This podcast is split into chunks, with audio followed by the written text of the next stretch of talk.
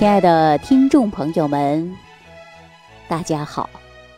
欢迎大家继续关注《万病之源》，说脾胃。昨天下班的时候啊，回老家，我遇到了一个多年不见的老同学，哈，大家知道吗？说以前呢，那是天天打打闹闹玩着的同学，我竟然呐愣着了，啊，一下子没敢认。而且呢，总是感觉到这个人在哪儿见过，又是想不起来，哎，这个真的是很尴尬的一个事儿啊。但是我告诉大家，跟这个记性好坏它是没关系的，关键是他的变化太大了。以前呢，我记着上学的时候啊，他是特别特别的瘦，结果昨天碰到他的时候啊，哎呦，他已经胖的走形了。我记着呢。就是小品里边有这样的一句话说呀：“ 脑袋大脖子粗啊，不是大款就是伙夫。”我觉得这句话形容他是一点都不夸张，因为他腰粗的呀，我看得有三尺多的腰围，脖子后边一堆赘肉啊，满脸油光啊，全身是汗。如果不是他自己说他是张大军，我还真的不敢认。对吧？但是他把我一下就认出来了。他说我的变化不大，因为他前几年呢也没这么胖，哎，不知道怎么了，最近这几年怎么人越来越胖了呀？一看呢，我就说了，哎呀，你这生活水平啊，确实是提高了，日子过得好了，生活条件好了，是吧？您看你都把自己胖成这样了。其实关于肥胖啊，说法呢很多，不少人觉得肥胖呢。它不是什么啥毛病，是吧？都是吃的或者运动少了，人就胖了。还有男同志呢，说爱喝啤酒，啊，说爱喝啤酒的人呢，喝着喝着个腰就粗了，喝出来的什么呢？就是将军肚的，是吧？说这些啊，它都是一个肥胖的诱因。说吃的好，喝的好啊，不是什么毛病，但是呢，肥胖啊，我告诉大家，可真的是毛病啊。因为身体当中啊，它会向你抗议了，所以说告诉你出问题了。肥胖啊，也是一种什么呢？也是一种信号，什么信号？疾病的信号。因为中医里边讲啊，肥胖代表着人体内的湿气过重了，所以说中医啊，把肥胖症称作为什么呢？叫肥人，哈，然后呢，也叫做肥满。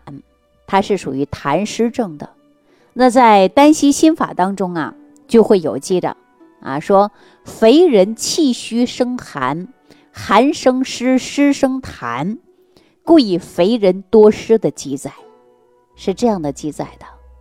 所以呢，一旦出现肥胖的情况，那你的身体啊，就出现了湿气过重啊，就是湿气过重引起这种的肥胖。那所以说呢，这种人怎么样啊？他就多汗呐，容易出汗呐，然后呢，我告诉大家，还容易拉肚子，还容易产生什么尿频。其实这都是属于湿气过重的一种表现。而且呢，我告诉大家啊，湿气不仅仅会引起肥胖，它更多呀会导致于存在的就是健康的隐患。我之前遇到过这么一个人啊，年纪呢稍长我几岁，他姓齐。当时我见到他的时候啊，他的身高呢是一米七五的个子啊，两百二十多斤，比正常的比例啊将近多出了六十斤啊，那不是一般的胖啊，是吧？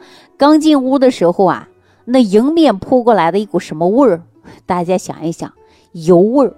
尤其是夏天，你看太胖的人啊，走到那呼哧带喘的，一过来以后啊，一股油味儿，是吧？你都不用给他诊脉，你就单一一看，一判断，这个人大概什么呀？满面油光，啊，脸色呢暗紫，坐在椅子上啊，你看他都是呼哧呼哧的，那么气感觉都不够用。而且呼吸的时候啊，整个身体呢都是上下浮动的。你看那肉啊，都是来回耸动的，对吧？胸腔呢还伴随着呀有湿的声音。那我看到他的耳朵呀，有明显的一道生痕，这是明显的呀，这是非常明显的一种啊冠脉线。所以说，他除了肥胖以外呢，他明显的症状还有浮肿，啊，手脚呢，你看那皮肤啊，肿的呀都发亮，而且走几步啊，他就赶紧坐下缓一缓，要不然没劲儿。我问他，你是不是血脂也高啊？他说，哎呀，稍稍有一点心衰。没等我说话呢，他人就告诉我啊，说老师，你说的一点都没错，他呀到医院去检查呀，跟你说的一模一样。啊，血脂也不好，还有浮肿啊等等的症状都有了。你看他一进来的时候啊，一看外表我们就知道了，是吧？看他的身体，看他的外形，基本上就是八九不离十的。所以说呢，这个齐大哥呀，他家人呢都比较惊讶，哈，说了，呃，到院呢都是做检查了，看化验单了，这你没看化验单，你就知道他的情况了。嗯，当然呢，他的表情啊也比较急切，看出来了，心情啊也是比较激动的，因为啊想把这个问题解决嘛，是吧？其实我跟大家说了，中医啊，它有一个特点，对吧？讲的就是望闻问切，啊，有的时候呢不用化验单就能知道你这个人到底是什么样的虚症，但是呢不靠说西医的那么准确，血脂高高到多少，是不是啊？血糖高高到多少啊？它没有数值。只能判断这个人呢是血脂高，而且判断的这个人呐是哪个指标不正常，是吧？那我直接告诉他，像他这种症状啊，最典型的中医的症状说的就是脾虚啊，湿气过重啊，困在你的体内了，你的阳气不足了，所以的你的血脂一定是高的，是吧？那在中医上讲啊，十胖九湿，什么意思啊？就是十个胖人当中啊。其中都有九个人呢，会因为啊湿气太重，大家知道吧？人有七情，天有六邪呀。这六邪就是分为风寒暑湿燥火。这个六邪里边讲的最可怕的一个就是湿邪，因为啊湿邪最容易的是什么呢？就是渗透的。啊，最黏的，你看很多人呐，这个肥胖的人啊，出的汗呐都是黏的、油腻腻的，是不是啊？这是它的特点。湿气呢非常容易停留在的就是体内。我们经常会听到这样的一个词儿，叫湿气困脾，对吧？正常的来讲啊，脾是运化水谷精微的。大家都知道，脾是运化水谷精微的，吃进来的食物靠的脾的转化、营养吸收。但是呢，湿气过重，记住了，湿气过重就会把脾给困住了。那脾的运化功能怎么样？它就会受损。吃进来的糖啊、脂肪啊、蛋白质啊，怎么样？它就会转化不了了。转化不了，在体内干嘛呀？它就堆积，堆积久了，我们是不是出现了什么？肥胖了呗，对不对？湿气啊，让你的体型呢开始啊有变化，是吧？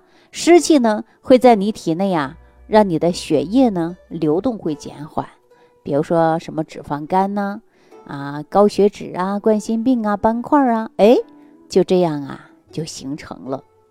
所以说呢，齐大哥的这个例子啊，就是非常明显的湿气太重了。那聚集在哪儿了呢？聚集的就是皮下了，而出现的是一种肥胖的问题呢，聚集的也在于血液了，所以说出现了血脂高，对吧？而且呢，心脏也有问题啊。我们说了，还聚集在肾脏，肾脏的水是代谢代谢不掉，那么容易出现什么？就是浮肿啊。如果在肺部呢，肺部的湿气过重了啊，代谢不掉了这些毒素，那就会有啊罗音。啊，湿罗阴嘛，所以说呢，就是肺部啊湿气聚集，而且还会停成为痰，啊滞留肺部了，那么也就说出现湿气过重了，是吧？大家知道这个湿是怎么写的？大家说三点水啊，三点水不就是指的是流动吗？大家都知道水呀是无孔不入啊，跟风一样的，是不是啊？只要有个小漏洞，它能够进去水，湿气就是这样来的。任何器官、任何身体的一个角落，它都能够渗透进去的。所以说，湿气还有一个特点，就是什么呢？黏腻啊，就是黏腻，还有呢，黏滞啊，湿气呢经过的地方啊，基本上呢都会粘在器官上，粘上去了，对吧？就会粘上去了，粘上去呢就会一层又一层的垃圾啊，在我们的脏腑当中，在血管啊、经络呀，大家可以想象农村的水沟。水呢不是特别多，但是里边都有像烂的苹果粪呐、树叶子啊、塑料袋什么，对吧？离得老远我们就闻过有个什么很臭很臭的味道，这就明显的就是湿气混合垃圾在我们脏腑产生那种湿气重，湿气过重的人掺杂的就是油脂、脂肪啊，流动的是咱们全身，而且排是排不出去的啊，排不出去，那么就会发出啊恶臭的。像我们饭菜一样，几天不到它就臭了。时间长，大家想一想，这身体能好吗？肯定不好。可能说到这儿，有人就想了，说老师啊，我湿气重，那我怎么办法呀？什么办法能把它排出去啊？没错，对吧？就像我们晾衣服一样，衣服湿了，把它晾干就可以了。那是衣服晾干了，大家说了，靠的是什么呢？靠的是太阳啊。那我们说，谁下雨天把衣服能够拿出晒干的？大家说晒不干。为什么晒不干？没有太阳，你拿什么晒呀？是吧？那今天当中，我们体内的湿气要想把它排出去，或者把它晒干，同样的一个道理，靠的是什么呢？靠的就是脾胃后天之本，把它调养。调养以后呢，一个像我们的啊输送带一样把它调出去。看你的气机升降正常了，你的阳气足了，记住你的阳气足了，就可以把你的湿邪呀化掉了，解决了这些疾病的问题，对吧？于是呢，我就给齐大哥用了咱们早餐壶，啊，十味早餐壶，因为这早餐壶里边呢，它有人参、鸡内金啊，帮助齐大哥第一个是补气健脾，而且呢，呃，又通过呢健脾消食啊，把他那肚子好好减一减，补一补，对吧？人参补气的呀。很多人说：“哎呦，那我吃了人参会不会上火？”记住了，你不会上火，因为它是通过多种食材搭配一起的，而且呢含量啊不高啊，高了你肯定会上火。也就是说，正好了，综合了，它自然就不会上火了。另外呢，我让他坚持练的就是养阳三式啊，调阳操，经过大概有半年的时间吧。他的体重呢，现在下来了啊，过去呢有两百多斤嘛，现在将近两百斤啊，减了二十来斤，脸上的油腻现象啊，明显比过去少了。嗯，按他来说呀，这个身上的味儿啊，也没那么多了。我呢，还建议他到西医那里去化验去检查。嗯，医生都说了，说你要减肥呀，你自然就会好，是吧？那也就是说，那医生也告诉他的减肥要有重要性。但是减肥呢，他又不想运动，而且呢身体又不好，所以说呢，他以前呢也吃了很多什么呃各种各样的药，是吧？像甘油三酯、胆固醇高的，对吧？这些呢也慢慢得到了一个正常范围内的啊。其实这些就明显的一点就是脾胃功能正常了，脾胃功能正常了，我们吃药啊也吸收好了，吃食物也吸收好了，恢复的还能得到很大的。就是健康的帮助，是吧？那我们说刚开始的时候呢，很多人说：“哎呦，那我什么时候能调好啊？”记住了，调不是一天两天，要长期坚持，补充人体当中足够的阳阳气，阳气足了，化湿的就是多余的这些水，然后呢，脾胃好了，它正常运化就排泄出去了。那不仅高血脂啊、高血糖啊，对吧？这些得到了很大的改变。那么我们还有一个是什么呢？就是人体的五脏六腑、四肢百骸都得到了很大的改善。所以说人呐，不能太胖，太胖啊，并不是你过好了，并不是您呢是个发福了。呃，太胖啊，它会影响你的健康。但人呢也不能太瘦，对吧？太瘦太胖都不好。所以说呢，我们一定要管理好自己的体重啊，控制好自己的饮食，不能暴饮暴食。要想减肥，我们记住了啊，并不是说呢不吃碳水化合物。我觉得呢这种的减肥方式不对。如果说你长期不吃碳水化合物，限制这些能量，你身体会越来越虚，你可能体重下来了。但最终你身体是不健康的。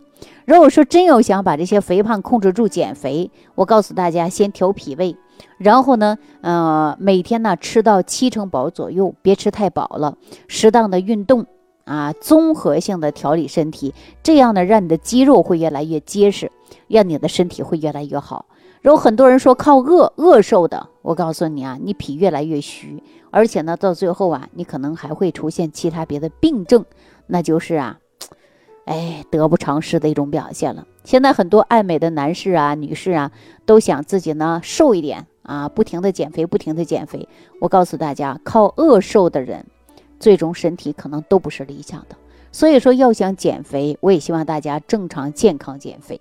啊，然后呢，适当的运动，饮食呢控制啊，不能暴饮暴食，而且呢还要记住了，就是健脾生阳，阳气足了，嗯，化湿能力强了，那你的湿气代谢掉了，吃的好了，喝的好了，排的好了，睡的好了，心情好了，那体重呢也自然就会管理好了。好了，那如果所有的听众朋友啊，你可能会也出现体重有点偏重的现象，那这个问题呢，你都可以屏幕下方给我留言啊，针对您的实际情况，我呢也会给您呐制定一些食谱，按照这种吃，按照这种运动啊，对于您的减肥肯定是有一定的帮助的。啊，行，那就说到这儿了啊！感谢朋友的收听，也感谢朋友的点赞、关注、转发、评论，也希望朋友们呢在收听节目的时候别忘记了啊，给我打上五颗星。好，谢谢大家，再见。听众朋友，如想直接联系李老师，请点击屏幕下方的小黄条，或者下拉页面找到主播简介，添加公众号“李老师服务中心”。即可获得李老师食疗营养团队的专业帮助，感谢您的收听。